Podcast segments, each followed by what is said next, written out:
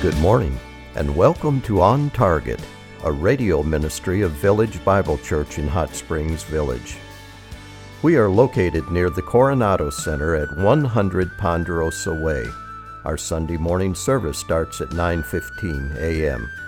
We hope you will enjoy and benefit from the sermon you will hear this morning.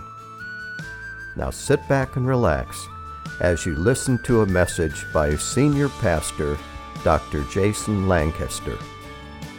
This sermon today is not just for you, so I want you to listen to it and consider passing it on to your kids or to your grandkids or to others who may be younger. For those of you who are on Facebook, if you could just share it.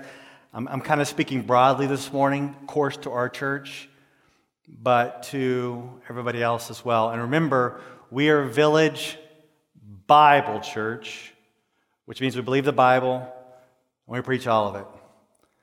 And of course, as you know, this um, Tuesday is an election, and there has been a lot of debating going on about the problems that plague our country.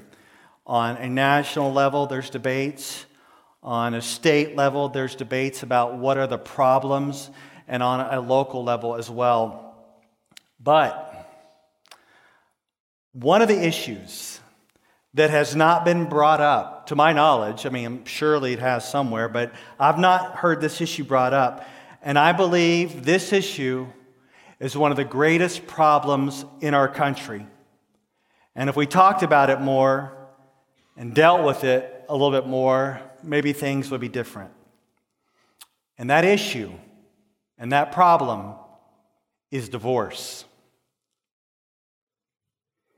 It could be argued that the decay in our society could be linked to an increase in divorce. When marriage is all about personal happiness and fulfillment rather than serving one another and creating a family, then you have an explosion of no fault divorce. And this impacts our society as it trickles down to the children and leads to an increase in anxiety depression, financial issues, drug use, crime, and more shattered relationships. It's amazing that you could just probably have a lot of conversations and do a lot of interviews and a lot of research and discover that a lot of the problems that we're dealing with in our country has divorce thrown in there somewhere. And I'm not here to make you feel guilty because I know that many of you have been through divorce. It has been painful, and I understand that so many of you have been wronged. And to bring this up is just painful. And not only have so many of you been wronged by a past spouse, but some of you were the ones that did the wrong, and you're here. And so there's a lot of emotions coming at me right now. I want you to know there is forgiveness, there's grace in the gospel, there's healing in the gospel. And, and we, we have plenty of that to go around in Jesus. And, and we want to continue to preach the gospel and forgiveness and grace. But at the same time, we want to preach the word. And that's why I want to encourage you to take the message this morning and, and spread it out for others who need to hear it, because this morning we're going to talk about relationships between men and women and we're going to talk about relationships between men and women from the book of Malachi. So if you're still in Malachi, that's great. You can turn there if you're not in there. And before we proceed any further, you need to understand this. We're not just talking about relationships between men and women with God out of the picture. No, no, no, no, no, no, no, no, no. We are talking about relationships between men and women with God in the center. And that is exactly what the Israelites left out. They thought they could have relationships with one another and God would have no part of that relationship, as if they can just continue on with their lives, do what they want to do, with God having no involvement or no connection as if he did not exist at all. But the reality is, God does have involvement, he does have connection. And he must be at the very center of a relationship between a man and a woman and marriage. And so when we talk about relationships, we have to first talk about God. And that's where we're going this morning. So let's do it. Let's jump into Malachi chapter 2, verse 10. I hope you're eager and ready to study the word. Let's go. Verse 10. Do we not all have one Father? Has not one God created us? Why do we deal treacherously each against his brother so as to profane the covenant of our fathers? Okay, we start out with three questions here. And they're supposed to bring to mind Israel's covenant relationship with God. God has entered into this covenant or agreement with his people to be their God, and they were to be his people. Life and existence come from one Father and Creator who has united them together. Now, get this if God has united them together in Him, then why would they break covenant? Why would they break covenant faithfulness to one another? You see, when believers are faithless in their relationships with one another, they are marring the relationship with God. Because believers are to have the same Father and the same standard for all of us. But when we are faithless in our relationships with one another, we are profaning the covenant and saying that our relationship with the Lord is of no value or does not matter. Now, Malachi is going to get into two situations. Two situations. One of them has to do with marrying unbelievers, and the other one has to do with divorce. So let's start with the first one marriage to unbelievers. Look at verse 11. Judah has dealt treacherously, and an abomination has been committed in Israel and in Jerusalem. For Judah has profaned the sanctuary of the Lord, which he loves, and has married the daughter of a foreign God. So the, the widespread sin among the people, all the way up to the priest, is that they were marrying daughters of a foreign god. And you may wonder, what's the big deal? Why can't they marry people outside that are Israelites? Well, it's a very big deal because marriage, once again, is not just between a man and a woman with God left out of the picture. No, no, remember, God is supposed to be at a center. All that the husband and wife were to do were to be done to the glory of God. But if you join a believer with an unbeliever, then the covenant with the Lord is profaned. And you may think, well, is this just an Old Testament idea? Well, it's also a New Testament idea. Let me share with you 2 Corinthians. 2 Corinthians chapter 6, verse 14 through 16. You're very familiar with this. Do not be unequally yoked with unbelievers. For what partnership has righteousness with lawlessness? Or what fellowship has light with darkness? What accord has Christ with Belial? Or what portion does a believer share with an unbeliever? What agreement has the temple of God with idols? Just as there to be no blending of God with idols, so there should be no blending of God's people with unbelievers. Now, this could get pretty awkward here this morning if you maybe brought your unbelieving husband here this morning or your unbelieving wife. And I, and I just want to say we have nothing, absolutely zero against you. God loves you. God wants a relationship with you. He sent his son Jesus so that you can come to know him and live forever. So don't be offended. We're just talking about a relationship that you need to have with God. And specifically here, leading up to marriage, a man and a woman believer, unbeliever are not to be married. We'll talk about in a minute what happens if you married an unbeliever. We'll talk about that in a moment. Verse 12. Look at verse 12. As for the man who does this, may the Lord cut off from the tents of Jacob everyone who awakes and answers or who presents an offering to the Lord of hosts. So here's the deal a man's going through the motions of worship and his heart is wandering off to marry a woman whose God was not Yahweh. And the, he's saying, Well, you're going to have no future. Because he thinks if he can go through the motions of following the Lord and marry an unbeliever, then he's just playing games with God. Now, I know some of you in here may say, It's too late.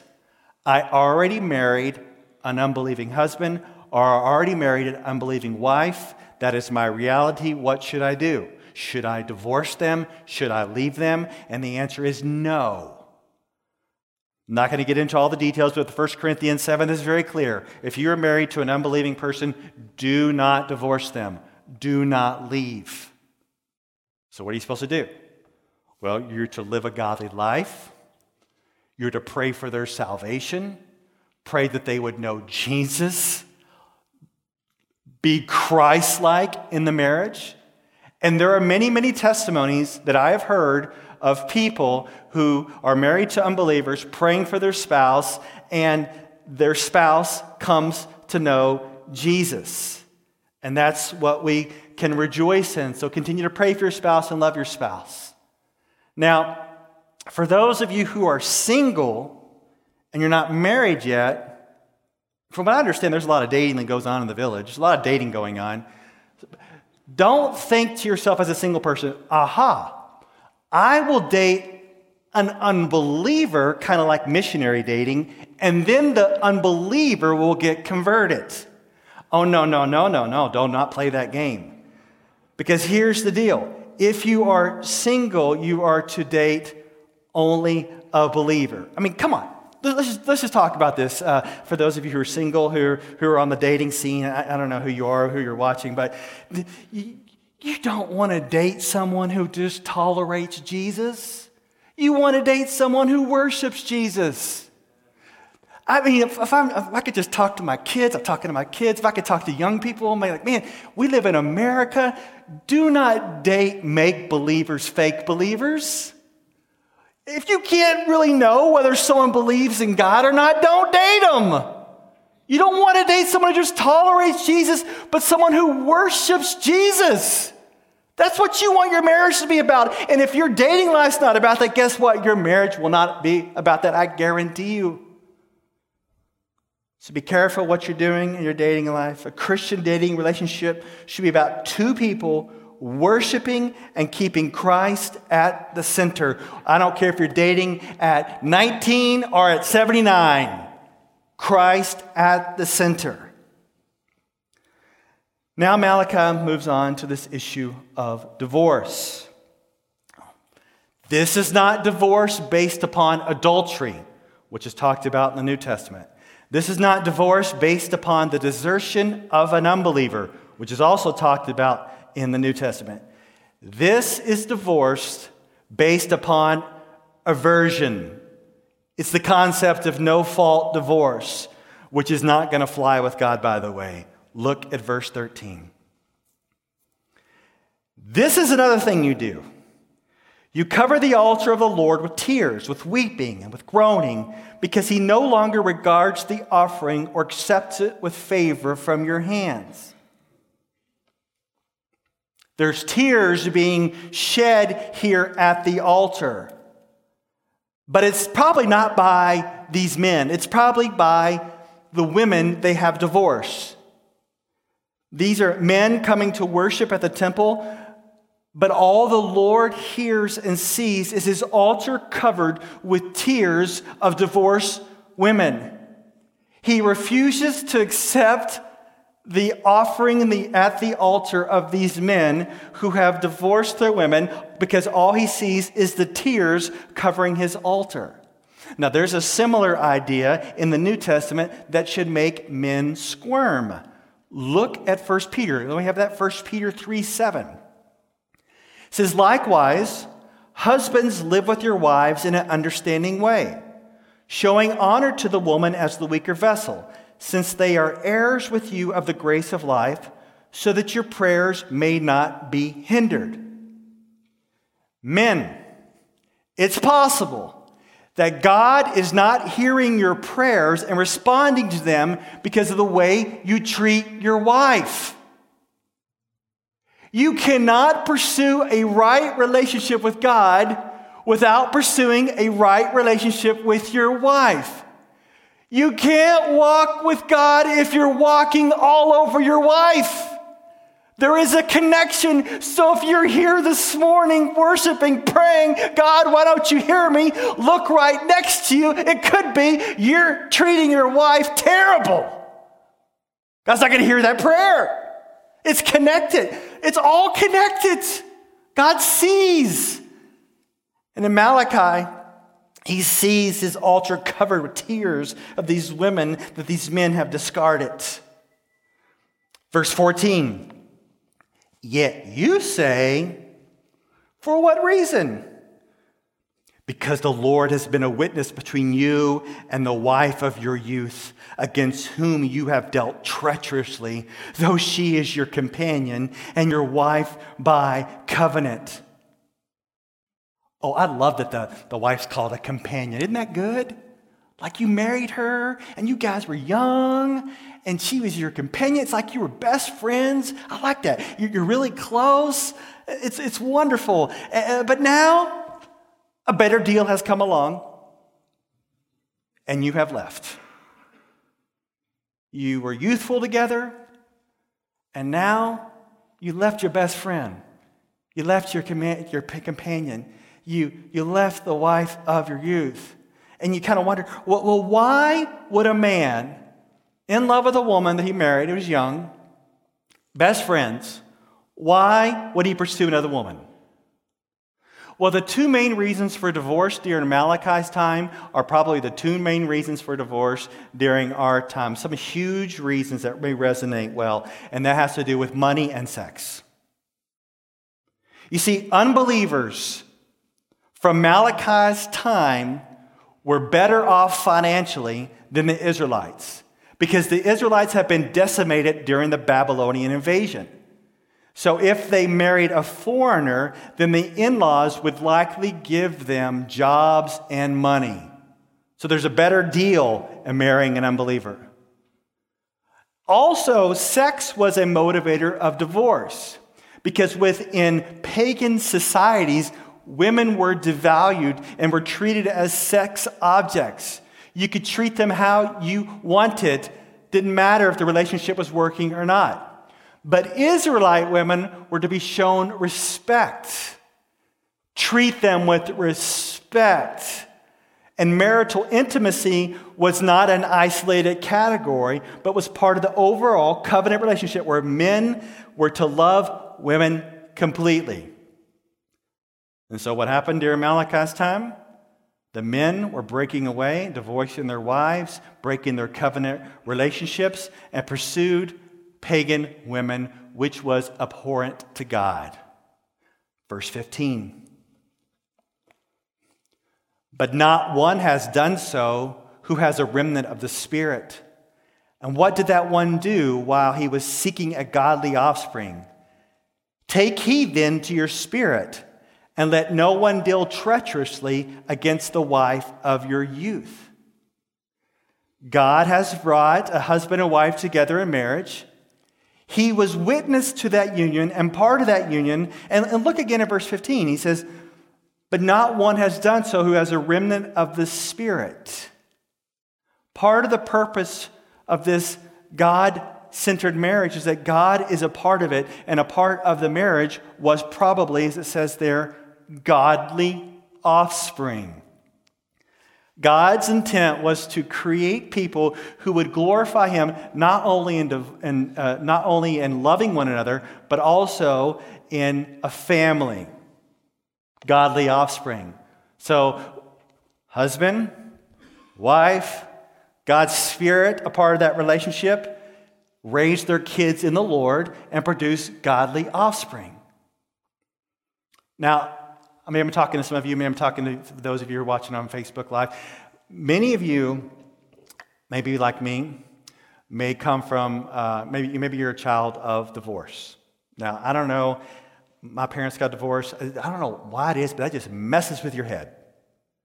Maybe you're, you're single and you think, man, I don't know if I should ever get married because I'm probably going to get divorced. And you get married and you get into these arguments with your spouse. You're thinking, how should I deal with this? What's going on? And, and so there's a lot of messed up thinking that can go in your mind. But, but I, I just want to tell uh, kids from divorced parents, I just want to tell you, guys, it's okay. Just because your parents divorced doesn't mean you're going to go down the same road. You don't have to. You can pursue Christ. Whatever's going on in your life right now, you can pursue Christ. And guess what? You can even produce godly offspring. You're not destined to go down the same road. But watch yourself. Look at the command of protection. Again, in verse 15, there in the middle, it says, Take heed then to your spirit, or guard yourselves in your spirit. The idea is to set up this internal guard to keep your mind and heart in check. It's not like men all of a sudden think to themselves, you know, I think it'd be really good to divorce my wife and to marry someone else. Now, that, that stuff builds up over time, and that's why you need to take heart and, and guard your spirit.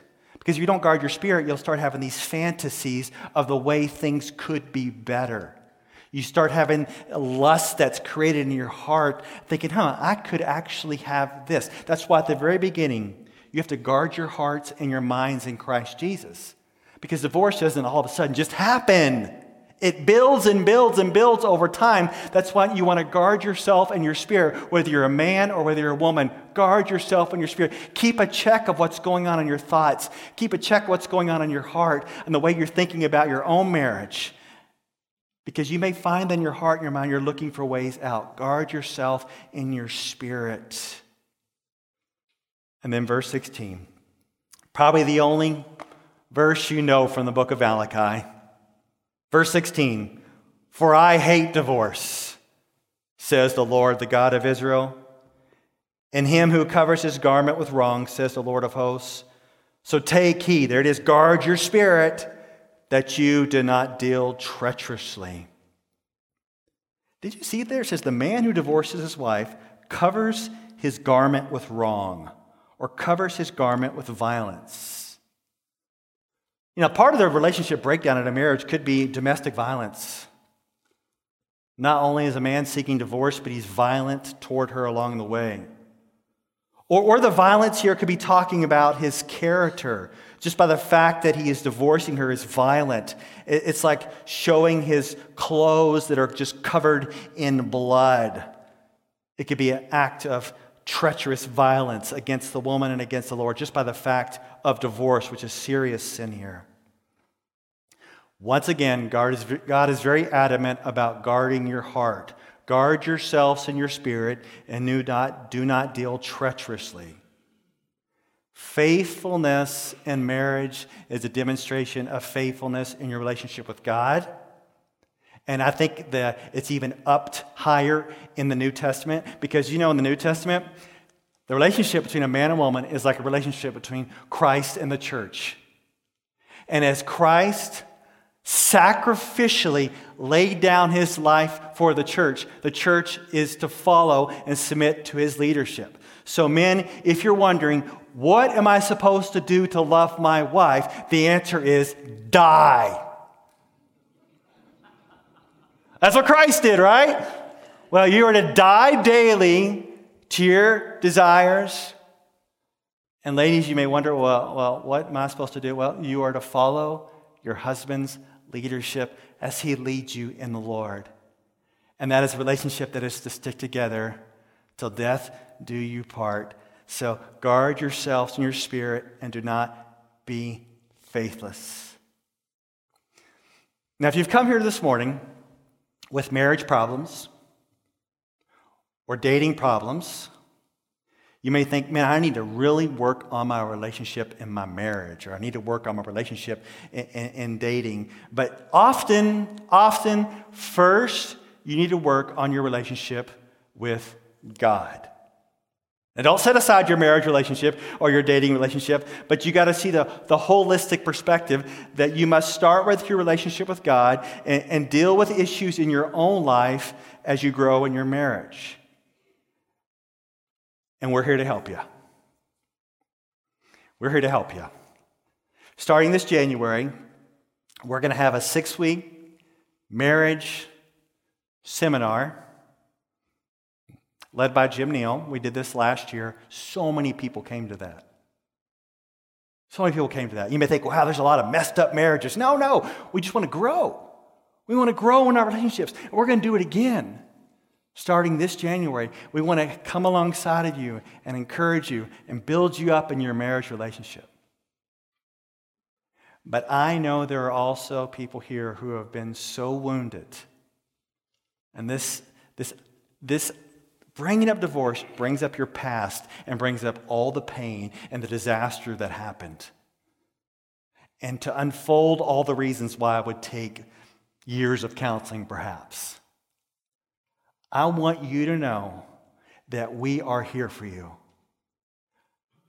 I want to challenge you, for those of you who are still struggling with past brokenness, to go to your small group.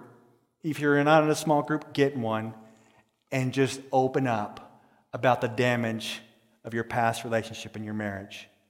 And don't be surprised if someone sitting next to you or someone else in the group says, I went through the exact same thing.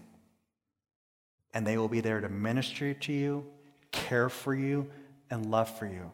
We are not here to crush you. If you have past mistakes where you were the offender, we're not here to kick you out. We're here to tell you there is grace, there is restoration in the cross of Christ. Why did he die if there's no restoration?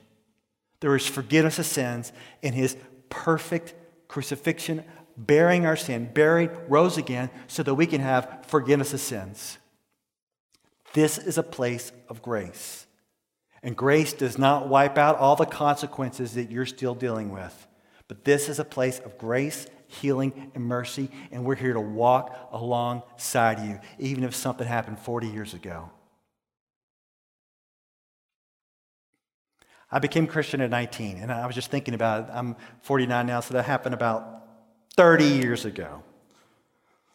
I was a freshman, just finishing my freshman year, and I got saved, as I told you before, as a counselor at Kanakuk Camp in Branson. And I lived a life before that time steeped in immorality. I did not know how to treat girls. I didn't know what it meant to have a relationship. I didn't know anything. So I get saved and I'm at this camp and I'm like, I don't know what I'm doing. And so anytime anybody would talk about relationships, I would listen right away because I want to, what, what, what are you talking about? How do you do relationships as a Christian? And one time they would have these musical artists come in. And one of the artists that came in, his guy name was Wes King. And I don't remember anything about the concert that Wes King did, but he gets up there and he's like, Well, I want to sing this song about relationships. And I thought, Cool. I want to listen to that song because I don't know anything about Christian relationships. So I was all ears. And so he starts singing this song. And this is how it goes. I'm not going to sing it to you, but I'm going to read a little bit of it, all right? This is what he started singing. He said, There. He's talking about the girl he's dating, okay? I'm thinking, this is great. Great relationship. This is what he says.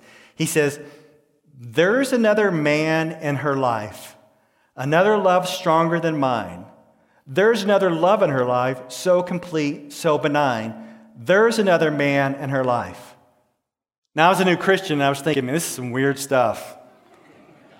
You're telling me you're dating this girl, you love her, and now you're singing a song about this other man in her life? Man, I was with you so far, but this is horrible.